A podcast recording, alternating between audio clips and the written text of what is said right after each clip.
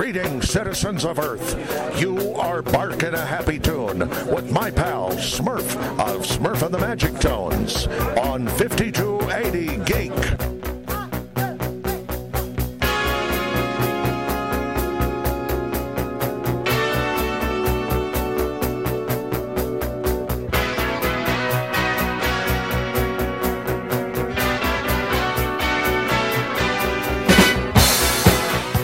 Live from the Figgis Studios, it is Weekend Geek Update. Smurf here, ready to learn what's going on in the Geekverse because it's on fire right now. Holy moly, there are tons of stories out there, trailers to be spoken of, and announcements like you wouldn't believe. You'd think that Hollywood had been off and had time to plan things.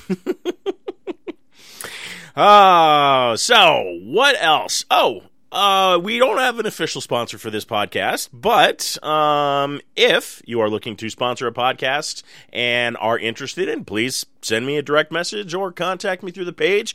If you are wanting to sponsor the Weekend Geek update, um, we have uh, an open hole at the moment, and um, yeah, so why not? It's fun. Everybody gets to listen to your name spoken and and your business tagged. There you go. That that's my there's my shameless plug. so where do we start? Well, let's start because I got I got a huge story I want to talk about, and I'm not I'm not I'm not ready to talk about it yet. I want to work up to it, but uh, if you're paying attention, there there's a lot uh, in the nerdverse. But let's start with some simple things. Uh, the Super Bowl happened. That was. Eh, it was even okay. So here's the thing: I I watched the Super Bowl like I normally do, and the commercials um, that I was hoping were going to be entertaining. There were there were some. They were great, but as the the game continued, the commercials kind of petered out, same as the teams. I mean, I, by the end, I was just like, well, this commercials sucked. Usually they keep my attention through most of it, but I think by halftime I was like, okay, I'm I'm spent. The one that like one of the ones that stood out to me, of course, was um, the Dunkings, uh, which how how much in in Ben Affleck's pocket is Matt Damon? I mean, come on, Matt, no, just just say no. I mean, J Lo has to do it. She's married to him, but but really, Matt, come on. You you've got you've got better things to do have some pride, man. But actually, the commercial was pretty funny, and hopefully they kind of run with that. I wouldn't mind seeing a little bit more of the Dun Kings, just because I I just thought it was hilarious just to see Matt Damon just kind of standing there like, mm, no. also, uh, Groundhog's Day happened was uh, February second, and there was a great story that came out of Chicago on this one. And in case you missed it, uh, Groundhog's Day was officially declared Harold Ramis Day in Chicago. And that just warmed my heart. I mean, not only just because of Ghostbusters, but just kind of like the whole you know, everyone coming together for this because there was such I don't want to say bad water or, or or issues between Harold Ramis and Bill Murray, but there there was a tiff. And some of it actually happened and i think the majority of the issues that arose between the two of them happened on uh, the making of groundhog day. So to see this push i mean later of course bill murray and, and, and harold kind of reconciled and, and put things behind them and aired whatever issues they had or whatever happened. None of our business. But in the end they were friends again before you know harold passed which is hugely tragic. But the crew uh, and the cast of Groundhog's Day reunited for the first time since um, the premiere uh, to celebrate the holiday in the movie and everything for Harold. Bill Murray was quoted saying, uh, We are looking out for each other. Uh, from the beginning, it was very serious. We did things for fun, and we were having fun. If we were making each other laugh, it was okay. There would be uh, a little glint in your eye. And just to hear Bill Murray just speak about his friends and everything that went on, it is great. And I'm hoping it stays that way. We don't need to pull out that poor little rodent. Is a is a groundhog a rodent or a marsup? I don't know. Anyway, I'm sure someone will at me and tell me what they are. But um, it's it, it was great, and I want that to happen. I want it to be, you know, Harold Ramis Day. Does Harold Ramis see his shadow? Well, then we we we've got more more days to repeat themselves. Speaking of seeing their shadow, evidently Jim Carrey saw his and decided to come out of retirement just so he can shoot another Sonic the Hedgehog film. I watched um, Kick Ass 2 the other day, and it just reminded me of what sent Carrey in the tailspin to begin with, with just how gruesome that film was. And Carrey had no idea when he was filming it the the intensity of the the comic, the character, the film, all of that. So him getting back to his, you know, more friendlier comedic roots, he was happy to do, and he's been retired for a while. I know he's been doing paintings and and stuff like that. And I saw him on, I think it was Comedians Getting Coffee with Seinfeld, and he seemed really at peace with himself. So him retiring was no surprise. But uh, coming back out of retirement to do another Sonic film is just kind of uh, okay, I guess. I don't know. I wasn't. I'm not. Eh. I remember when we we were talking about the original first film coming out and the first design for Sonic, which was wretched, and thank God they listened to the fans and went back and fixed it. But I never, I mean, after that, I never really cared to see it. I think I've seen clips of it, but I know I'm a bad nerd. I never saw it, and I don't want to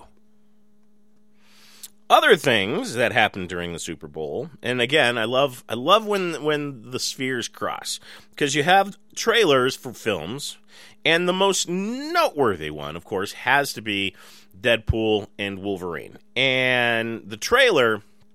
It, I mean, you get like this little snippet, and they're like, "Go online if you want to see the trailer." Like you bastards. So of course, everybody went. I'm surprised. I think they were trying to break the internet, of course, but everyone made a beeline for the internet. Like that, we were even sitting in the room, like, "Ooh, let's go check." And okay, here's my initial reaction. Cool. And the end of the MCU, maybe, maybe. I know that the Marvels got a huge um, bum review. I mean, and to be fair, it's not a good movie. And it's a reason why it bombed. So, with Deadpool and Wolverine coming in, is this a chance to get Marvel back on track and in sync? Maybe. But uh, the one thing that I can hope for, and that we will see, and of course, I know Red has commented about the darker timeline. Um, maybe we'll finally get the X Men in the MCU. I know we had um, the, the final clip scene out of the Marvels. If you haven't watched it, like me, uh, I just went and uh, did the YouTube thing and just see what the final credit scene was. They do go to the darker timeline where the X Men and everybody else are. So, will we get it? Will we not? I don't know.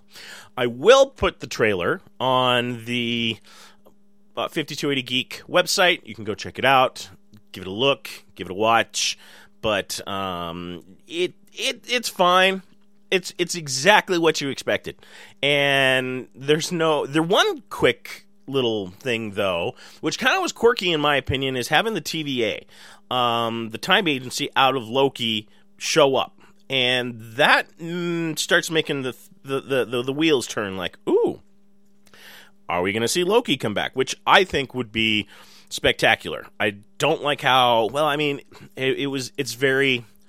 I don't know. Uh, I still, I still kind of have reservations of how they ended Loki and his his sudden and abrupt. Well, I guess it wasn't. I guess it's. Uh, I mean, I, it feels abrupt to me. Just boom, you're a tree now. Just like that. If you don't want any spoilers for Deadpool, uh, I will simply tell you July 26 is when the film is slated to come out.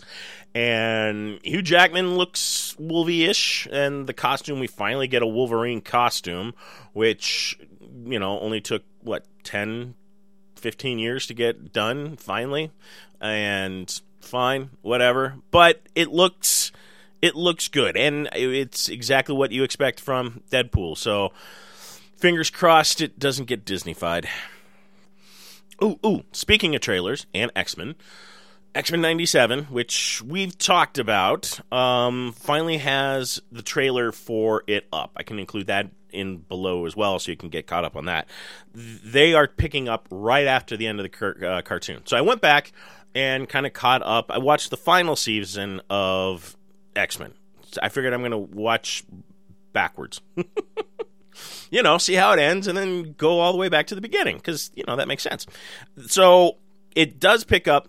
Xavier looks like he's dead. And I wanted to say they were going to pull a story from classic X Men where Morph um, was the one that actually died because he was doubling as Professor Xavier. But Morph actually is in the room and the lineup with all of the X Men as Xavier kicks off the earthly mortal coil. So, there goes that theory. I did see later in the trailer, though, Morph becomes more of the Exiles Morph that we all have come to love, and uh, I thought he was great in the comic, uh, in the cartoon. So maybe we'll see Blink come back. Maybe we'll see a few other different characters that uh, are are definitely in need of showing up. But the trailer, I mean, okay.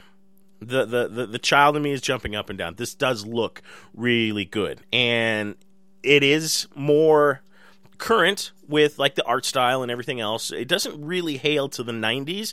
Um, the color schemes are there, but it's not quite as well obnoxious. And you can tell that they're using like a, a different base color because you know like batman the animated series was uh, black backgrounds and then they would just basically paint and do everything on top of the black so i don't know what they're using as the base on this one but the trailer looks great. I can't wait. Hopefully, um, they they they do it justice. But I I'm I'm actually having full faith in this. And uh, uh yeah, yeah, you heard me. I'm being a fan again of the X Men. Damn it. And for those of you keeping track at home, Henry Cavill's reenactment of the Highlander is December 2025. That is all. What am I watching is a great question. And everyone asks that of me pretty much all the most consistently asked question. So, as series and shows have gone on hiatus and they're stopping and we're hitting season finales, like a huge one that's coming up uh, next week is The Irrational. I absolutely love that show. Um, and, and, I think it's probably one of the best thought out and produced shows uh, NBC has put together. Just absolutely brilliant, and, and it keeps you kind of hooked. I'm I'm I'm totally on board with the character and and just like the whole the whole premise. It didn't hurt that um, Jesse L. Martin, who from The Flash the CW, who I, I had absolutely loved his character. I loved just just listening to the guy talk. He's kind of a cool, down to earth guy, and and and I really enjoy his his performance in Flash. So I gave it a shot, and it was probably one of the best decisions because it's just like okay.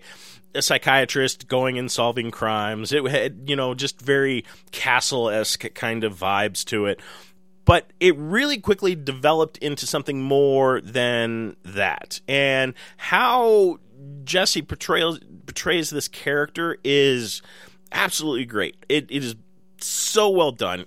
I don't think it's that many episodes, so you could probably easily catch up on it, and it's worth it's worth a watch just to even just kind of get get through it. Um, I think, yeah, I'm showing that there's only 11 episodes, so go over to your streaming services, Peacock or on demand from Comcast. Give it a watch. Let me know what you think because it's it's it's entertaining for me. Uh, and and yeah, if it's entertaining for me, it'll be entertaining for you. also, season finales, Quantum Leap. Ah, so quick, so early. Why? Why? Um, but I'm not going to spoil anything on Quantum Leap. But the other shows that I'm kind of completely hooked on right now um, was the, the, the Traitor and it's Alan Cummings hosts this. And I'm not one for reality shows. Don't get me wrong. I normally just don't care, but for some strange reason, just the premise of it is is entertaining as hell. And I normally don't care, like I said, about reality TV. I may or may not watch the new Deal or No Deal. I just want to see if they reveal who the hell the banker is. All right, and Joe Manganiello is is great and there's no way I knew that they were going to get Howie Mandel on an island just because of his germophobias and, and all of that. But I digress. Traitor is this show on Peacock. It's not on NBC or any of the other affiliates. It is specifically streaming on Peacock. So I went over, I gave it a try, and I got hooked. It's about. Uh, th- I don't know. I didn't watch the first season. This is season two they have all these former reality show stars from like The Bachelor and Survivor and uh, Big Brother and all these people in one house. It's a castle in Scotland. It's great. And Alan Cummings is absolutely brilliant in it. He's just this wonderfully flamboyant, fun, I mean, cliched, absolutely, but just hilarious. So you have all these people gathered together that are trying to um, compete for money, of course, and they do all of these different tasks to add to that pot. That's kind of like the underlining story. That one isn't even. I I don't even care about the the competitions, even though they are kind of fun. The kicker on this story is that all these people get murdered, figuratively, and you have the traitors and the faithful. And the faithful is, of course, outnumbers the traitors, and the traitors are amongst them, but nobody knows who they are. All right. At the end of each episode, they they have a roundtable, and they vote on who they think the traitor is, or traitors. And if they, you know, get it right, great. If they get it wrong, well, they just eliminated one of the faithful. So the. Tra- the, the the traitors. I mean, they've racked up a body count. They've they've they haven't even lost a, a, a player yet. So uh, while they do the roundtable, then the traders get together and vote on who to murder. So of course there's amnesty shields and all of this, and it's it's very reality show and it's very over the top, but it is hilarious, and I get hooked on it because I I don't know how I would do in a show like this, but just kind of watching them, it's like playing or watching people play poker on TV, you're like, I'd be great at that because you know you can see the other person's cards, and then you go and play, and you're like, yeah, I, am horrible at this. I almost think that that would be the case because it there is a lot of head games, and watching the characters go through. I'm not going to spoil it in case you actually do go watch it, um, but it is it is it's just funny to me. I just really am, and just how these people are just just so serious and venomous and just ah, angry. So. And I'm just curious what Alan Cummings is going to come out wearing next. I mean, he's done some amazing frocks and kilts and hairstyles, and he's just completely over the top. And like I said, absolutely worth a watch. Also, this last week we saw the return of Halo. Oh, okay, now the final end of season one I watched before season two, just to get kind of re refreshed a little bit. I didn't watch the whole season again because there was a lot of just stuff I didn't care for. I just wanted to get like like my footing, get reintroduced to the setting, the universe as it were, and go on with season two. And kind of remember season one was there, maybe. But I have to say, season two really kicked off with a bang. Not only are we seeing the Covenant do things that uh, I didn't think they were would do on this show, but the exploration of like the characters and this universe was great in the first couple of episodes. And I think they are actually going to do what I had hoped because they're already going to reach. So if we are going to see what I think is going to be the fall of Reach, uh, I I'm I'm absolutely thrilled. Everyone has been talking uh, in like the interviews and all of that for the show, stating that how much darker this season compared to season one is going to be. And that's fine. It should be. It's it's the Halo universe. It is dark. The human race is on the verge of being like wiped out by the Covenant. Of course, it's going to be dark, and the just the setup is so interesting. So now I'm trying to like figure out who is who in the the characters for Reach. Because you know, there, I, I felt the death of every single one of those play, characters playing the game. I was broken up, sad even. I didn't think they were all gonna die, But that was the fun. So now to see this reenact on TV, I'm I'm absolutely thrilled. So hopefully, well, you know what would be actually perfect because one of the characters, um, ODST, uh, Nathan Fillion voices one of like the characters that makes it through and goes on uh, after Reach. So I was hoping we might actually see um, Nathan Fillion show up just just as a cameo, which would be fun, right? Come on. I know Nathan Fillion doesn't have anything going on with the rookie or anything. so I'm in, I'm set. Hopefully this week we see what happens if Reach is on um, on the crosshairs. So so freaking cool. Speaking of video game shows, uh, on the other end of the streaming services, Amazon's Fallout TV show is set and ready to go. They're saying Friday, April 12th, will be when um, we see the release. So, I'm, I'm again, I, I, am very hesitant when it comes to the video game side of stuff, and I, I applaud that they the Halo people are so involved in keeping this kind of true to the character to certain degrees. But the question is, and just how beloved Fallout is by all of the fans, and my brother included. I asked him a couple questions about the game, and he just said of how masterfully uh, complicated and fun the the whole Fallout series is and getting out of the bunker and just the character interactions and then the world at large. And I've seen pictures of like the scenes and, and the backgrounds and all of that and of course it's hard to tell through the trailer what's real and what's CGI and blue screened and all that. But if it really is as practical as it looks in the trailer, I'm I'm excited. Maybe they're starting to listen to the fans, pay attention. Last of Us, which I I I I praise high praises for that show on HBO, and Pedro Pascal delivered a, a great performance, and the whole just the whole story itself. I would have liked to have seen more, you know, killer clickers and blobbies and stuff like that. But what we got, I guess, is fine. I know we eventually will see season two um, eventually. But I don't know how that's going to go because story to proceed later. The one thing that I have to say though, with everything working towards um, Fallout, is I. Uh, my issue is Amazon. It's not really even Fallout. Amazon is so quick to abandon its causes and cases, and I know everyone is like wondering if there's going to be a season two when we haven't even seen season one because the fans are this that avid and and invested in this sh- in this series. So my fear is this: I watch it, I love it. Amazon doesn't get what they think is coming out of it, and in the in the bin it goes. And we've seen that happen before.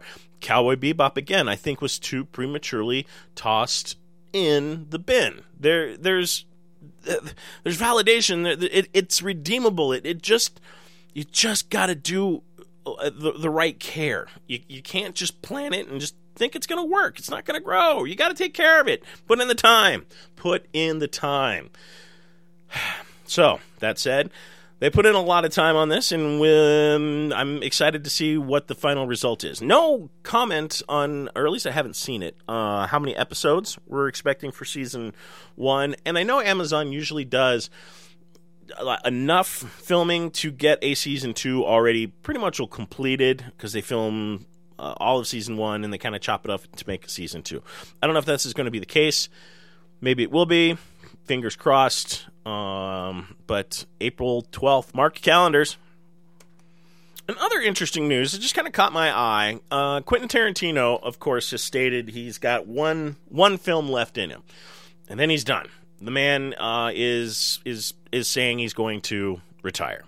So the final film that he's doing and working on currently is titled The Movie Critic, and he's just recently added Brad Pitt to the cast. So I'm I'm I'm I'm really looking forward to this. Actually, I, I am a huge fan of Tarantino. I, I not all, okay. Granted, not all of his films are great, but a lot of them have been. And I mean, it's it's hard to deny Kill Bill. It really is. Inglourious Basterds, okay, there were some liberties taken. Let's be honest, but it was still kind of entertaining just to even see Brad Pitt and that that whole final scene. Uh, given that you know that none of that ever happened or uh, h- how that whole story flew apart, but that was actually really really impressive as far as like the the bar scene and everything. Uh it, i did like it okay? There's elements of it and and it's it's it's hard to deny. But if tarantino's calling it quits what does that really mean for the the the rest of us? So i have i've often asked myself or i asked this question. Where's this generation's john hughes? I i I often ask this question just because just John Hughes had such an impact on films back in the day. Of course, you know immediately everyone thinks like Ferris Bueller, uh, Home Alone. There there are so many uh, Hughes films that have shaped. I mean, even Kevin Smith says Hughes's influence on him as a filmmaker is is undeniable, and you know you you see it too in how he builds these films. So is Tarantino this generation's John Hughes? Is there a secret message or something underneath there that is going to drive future filmmakers? great question. And no, I, do, I don't think, no, I really don't think Quentin Tarantino is this generation's John Hughes. It'd be nice if we could find him, but I don't, I do not think that Tarantino is this generation's John Hughes. But I do have to admit the impact that Tarantino has left on filmmaking, and one of the few guys that still uses actual film in uh, the process is admirable. It's remarkable, and it it it it speaks to his craft and how serious he he approaches it and puts into it. So the uh, it's so the film we'll move back because this is what we're actually talking about uh, is, is just pretty much well the movie critic. So any question as far as who or what is going to be in it is is very tricky. And Tarantino has gone on to say that the character is actually loosely based on someone who he has met or is encountered and the movie is set in the 70s so he's kind of staying in that that era because I know uh, the uh, Once Upon a Time in Hollywood is also kind of in that that '70s realm for the last film that he did, which not a lot of people really got into. So we'll we'll see how this rides out. Um, there's nothing as far as date or or anything uh, else on this, but I just find it interesting that I'm uh, I love that Tarantino pulls from the same well, and just like Kevin Smith, to to build his world, and it's the same characters and same people, and, and I'm just I'm a fan. I can't I can't deny it. Huge fan, and we'll see what we come up with for a film on this one. Good luck, and and and if you need a stand in Tarantino, I, I am I am available. Also, in case you might have missed it, because I I did. I didn't realize it until it showed up as like a trailer in my feeds. Um, Justice League Crisis on Infinite Earths uh, has started, actually. It's an animated series from DC, of course, that is picking up, or I guess it's the closeout for DC's Tomorrowverse, which didn't really last that long. I think they got half a dozen different films under the Tomorrowverse banner, and now we are going into Crisis on Infinite Earths, which I, if this follows suit, resets everything, and I guess we'll start some new animated cinematic universe to coincide with whatever Gunn has got planned. Now, the whole thing basically kicks out of the last animated series, Flashpoint, and it looks cool. The trailer that I saw, totally on board, but they're looking, or it looks like, there's going to be a number of Crisis films. Um, I think four different films I've seen. So part one through four to do, I guess, this properly. And it is, it is. I don't want to say it's like the one good story DC has, but it definitely is one of the most impactful stories. It is right in there with the, the the Dark Phoenix saga. You know, you you it's the one series that everybody wants to see adapted and done well to begin with, but wants to see it and just how it was and and bringing all of the different characters because there's well the trailer that I saw there's a great interaction between Robin and Batman, but it's not the Batman we know. It's the one from the Tomorrowverse. So the the interaction's a little awkward, but you can just see just how this this all puts together. And when the CW did this for the Arrowverse, I wanted more. I really did. And I think they could have done more, but I'm sure budgetary reasons kind of stopped it.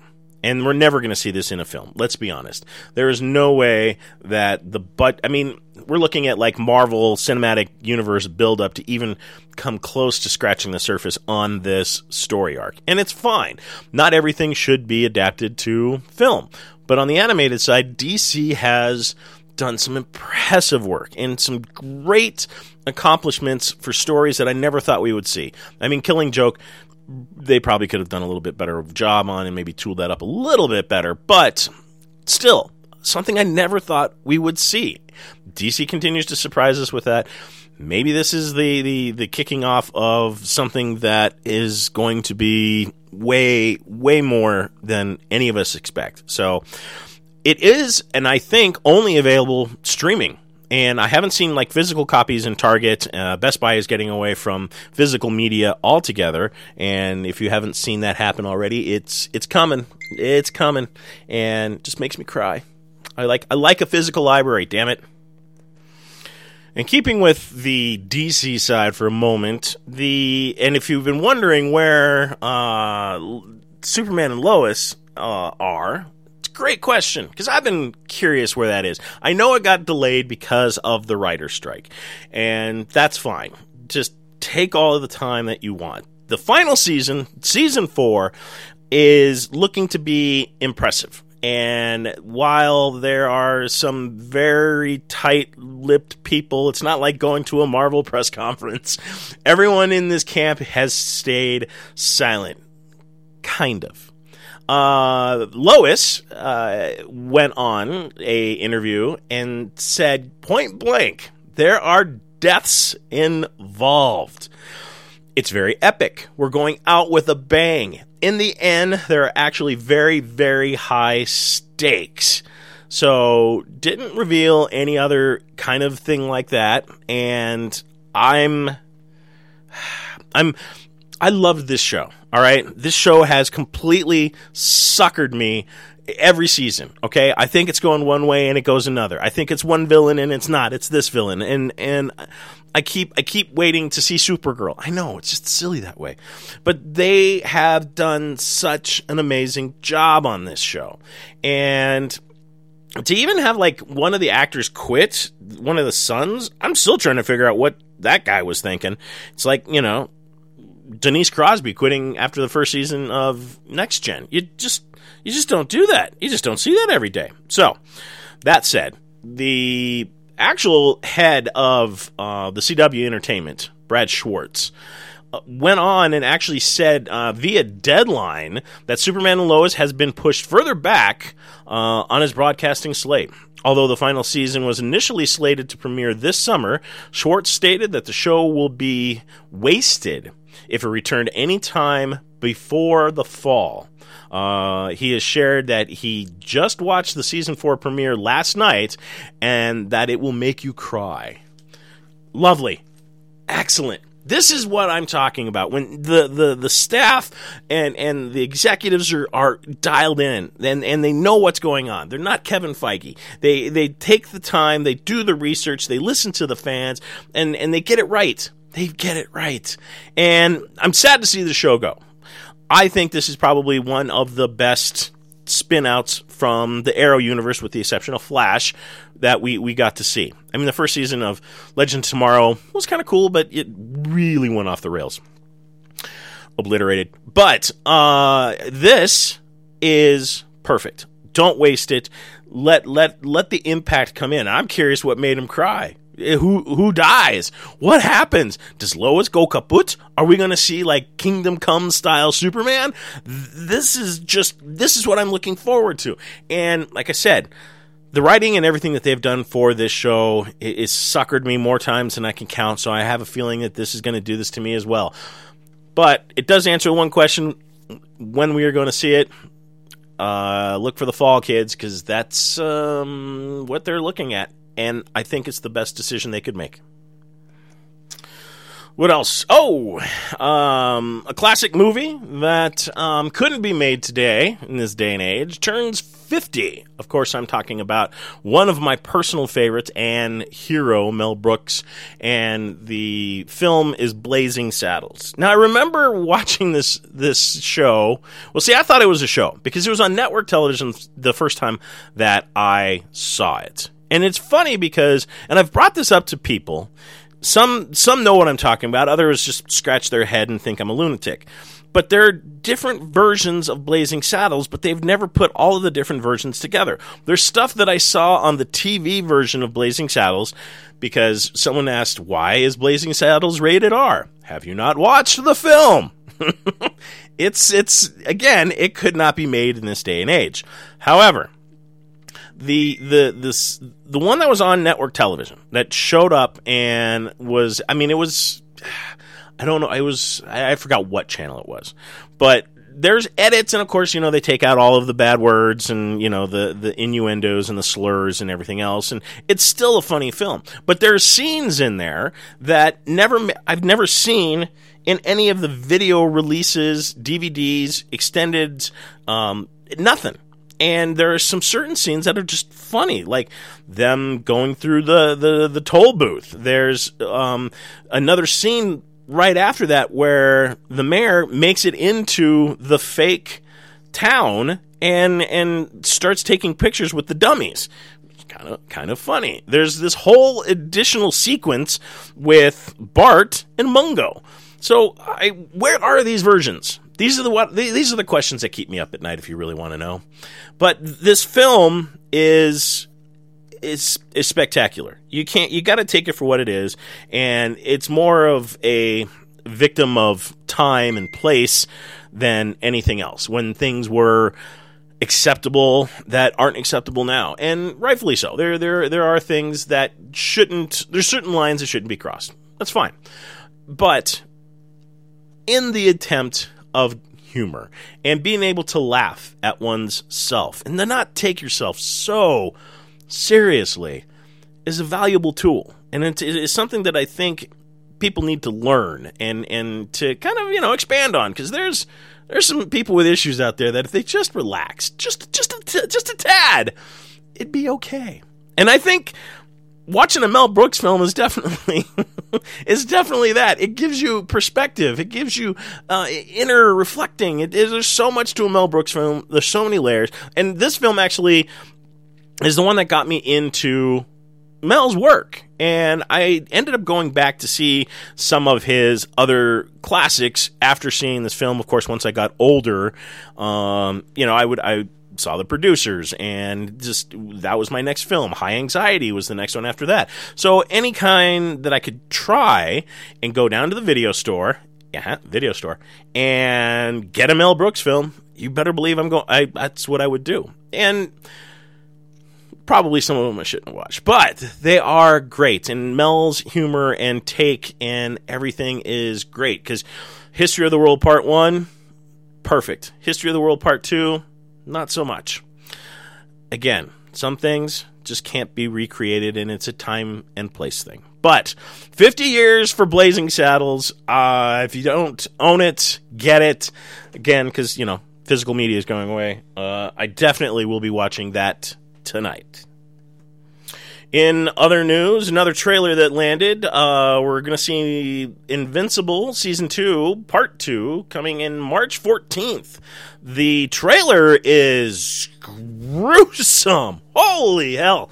Love this love this cartoon and so much fun. And I I'm glad I never read the comic. I really am at this point. And I'm not going to. Just like Sweet Tooth. I don't want to read the comic. I don't I don't want it contaminating my my my perspective. I like where I'm at with these two shows, and I think it is absolutely brilliant how they're approaching it. So I'm sure Invincibles, the cartoon, is not too far off from the comic, which is fine.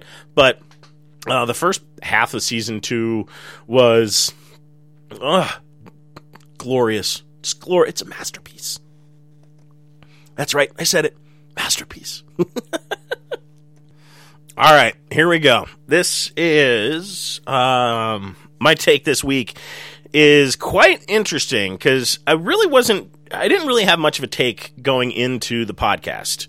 But the more I'm reading on this subject, the more I, I have an opinion. And I don't know if it's going to be a popular one, and I'm not sure if I have even my opinion completely fleshed out yet. But you and I, we're gonna we're gonna work through this together. Yesterday, or a couple days ago, there was an announcement from Marvel. And this one is actually kind of big. And I want to preface it with this question going into it Can Pedro Pascal save the Fantastic Four and the MCU? And if you're not sure what I'm talking about, here's the skinny. Marvel ends up announcing two days ago, or uh, there's another update yesterday as far as what is going on. Fantastic Four is the first family in Marvel Comics. It, it, laid the groundwork and started Marvel, and everything basically comes out of the Fantastic Four. And the first attempt, I think, in the films, that's what they were going to try and do. They just never got there. And which is fine. Chris Evans didn't need to be the human torch. He was he was destined to be Captain America. So it makes sense. But I think that's the original plan. Now we have the new film. Well, we won't talk about what's happened in between because there's that other film that was just garbage. Oh my god. The thing looked horrible. Like absolutely horrible. And it's hard to beat Michael Chiklis as the thing, okay? He it was perfect again, perfect casting. Same thing. Chris Evans at the time was very human torchy, uh, uh, but as Captain America, definitely a better better fit, something that worked for the form and everything that went with it. But now we have a very interesting take. So we we we get Pedro Pascal as Reed Richards, and I'm not sure I'm really ready for that. Um, simply because I liked who we saw in Doctor Strange. Um, the Multiverse of Madness gives us another multiverse where Reed Richards is portrayed by John Krasinski. And I actually like him as Reed. It worked, and it, it seemed to kind of fit. I know Pedro Pascal is is spectacular. The man can do no wrong. He's hilarious, and I love him at the the award shows and and even him showing up on Saturday Night Live. He's got a great sense of humor, and he's just he's just a cool dude. Okay, but I don't think he's shoving him into every role may not necessarily be the answer to the problem that you think it's going to be. He is the Mandalorian, without a doubt. But is he Reed Richards? I don't know. I don't I don't I can't see him in that role. I'm sure he can play brainy and I'm sure he can do um, the Reed Richards thing. But I honestly think John did a better job when the like the limited amount of screen time that we saw in the Mouth of Madness. I mean Multiverse of Madness. Sorry, Mouth of Madness horror film. Sam what's his face? Not Elliot. Sam, Sam No, it's not Sam Elliott. Um, anyway, I digress. The Multiverse of Madness, I think John does a much better portrayal of Reed than what we're going to see from Pedro. And it's just, I, I just can't see it. I'm, I'm scratching my head, just wondering why. But I do understand why. He's popular. Everybody loves him. He's a cool guy, like I said. And why not? But it's the rest of the crew now that I'm kind of like, after that got announced and the rest of the stars kind of came to light. Uh, Vanessa Kirby is going to play Sue Storm as the Invisible Woman. Um, she, uh, what is, oh, she's out of Mission Impossible. That's why I'm not familiar with her because I'm not going to go see a Tom Cruise film. We we're not going to go down that road. Everybody knows that. Um, we've got Joseph Quinn as Johnny Storm. Of course, he's Stranger Things alum, and he'll be Johnny Storm, Human Torch, and Ebon Moss Branch, Brock, Branch, yeah, Ebon Moss. Anyway, um, he's going to be playing the Thing, and he's. Uh, I don't know him. I don't think I've seen him in anything. So again, another relatively unknown, which is nothing bad. Unknowns come in and you know do things that nobody else thought to do, and kind of you know give it a fresh take, a great perspective. So the question now is when when are we going to see this? And Marvel is working diligently. Are we going to see the classic Fantastic Four? Are we going to see them back in the current MCU? It's excellent questions. Yesterday, uh, for Valentine's Day, they released an image of a Valentine's Day card, and it's set 60s style uh, in the image with all of the actors' faces on their perspective characters. And it's an art piece. It's cool. It's on Instagram. And I think it's a bigger indicator than they're they're letting on. I honestly think that we are going to get a older kind of Invincibles style Fantastic Four, where it's a little bit older. They can kind of come up with some fun tech because it wouldn't exist yet, and just show how genius Reed Richards really is. So maybe John, being you know in the multiverse out there, still can be Reed Richards without it affecting Pedro too badly. But is the '60s the right answer for the Fantastic Four? I don't. I don't know. It's an excellent question, and I think the the Fantastic Four that we had to begin with, the first one, no, not the, the bad '90s one that just went directly to video. The the the recent one with uh, everybody. I think if they kind of try and stayed in that vein, I don't think we need a retelling. Again, it's like Spider Man, we uh, Superman, Batman. We we know the story. We've seen it and heard it a thousand times. I don't think we need to rehash it. And in fact, I would almost prefer that they just kind of did it in flashbacks and they just jumped right into a story. And, you know, one day at the Baxter building, we get this. So, with that said, there has been um, an, an interesting development. Actor Ben Mendelsohn, uh, who you may remember from Star Wars Rogue One he is uh, just spectacular in that film. But Ben has actually gone on record in an interview that he did for GQ magazine saying he would love, in fact, here's his direct quote I would almost give my eyes and teeth to play Doctor Doom. uh, he believes Doctor Doom to be uh, a pivotal yet unexplored character within Marvel's repertoire that deserves a standout portrayal. Uh, he went on to continue to say, It's been incredible. I don't think this ship was coming, uh, acknowledging his uh, prestigious opportunities, like working with renowned directors, Steven Spielberg and uh, Ridley Scott. So he he does quite an perform incredible performance in Rogue One. Again, best Star Wars film of the last ten years.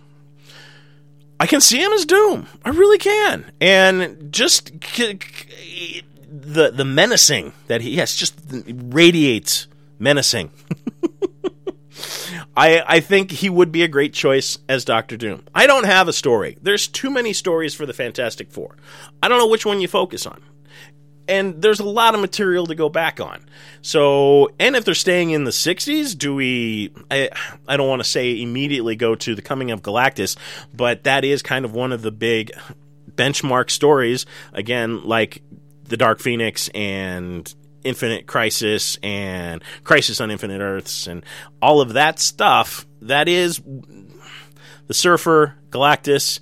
Do we establish the universe first before we bring in the world eater? Maybe. But then I'm not really like the authority when it comes to the Fantastic Four. I've always kind of stepped in and out of Fantastic Four stories because sometimes it just gets bad. I mean, same thing with the Avengers. I've always been kind of like one foot in, one foot out when it comes to reading the Avengers. So I'm. Uh, in fact, right now, the, the Avengers is, is a really big miss but there's a new limited series that is spectacular and very, very reminiscent of some great Avengers. Watch my top five; it will show up there, guaranteed. Issue two just came out. Uh, give it a look. But that said, what what do we do? Or do we look at the Ultimates universe for the Fantastic Four? They did do a very impressive kind of bringing about that story and those characters, and we did get the Marvel Zombies from the Ultimate Universe. So maybe that's something to consider. But Doctor Doom, a must. I wouldn't mind seeing Mole Man, to be honest with you. That would be kind of fun to have all of that. But it's also very reminiscent of uh, the Invincibles.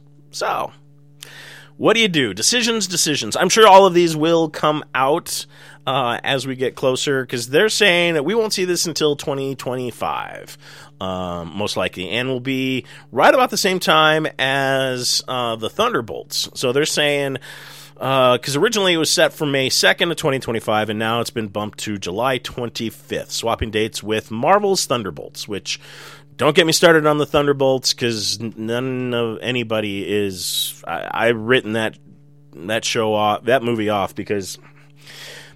Uh, again, I digress. We won't talk about that because that's my take on the announcement of the new Fantastic Four.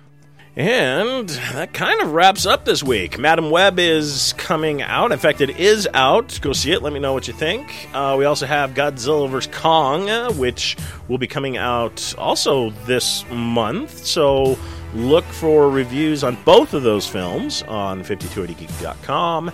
And we've got some more surprises coming for you as we close out February. Here, in, we're at less than halfway point for February, and March is already looking full. So keep your eyes peeled. 5280geek.com or our Facebook or our Instagram. Give us a like, give us a share, tell all your friends about your dirty little secret. Uh, but in the meantime, and on that bombshell, we shall say goodbye. Run fast, laugh hard, and always be kind. Good night.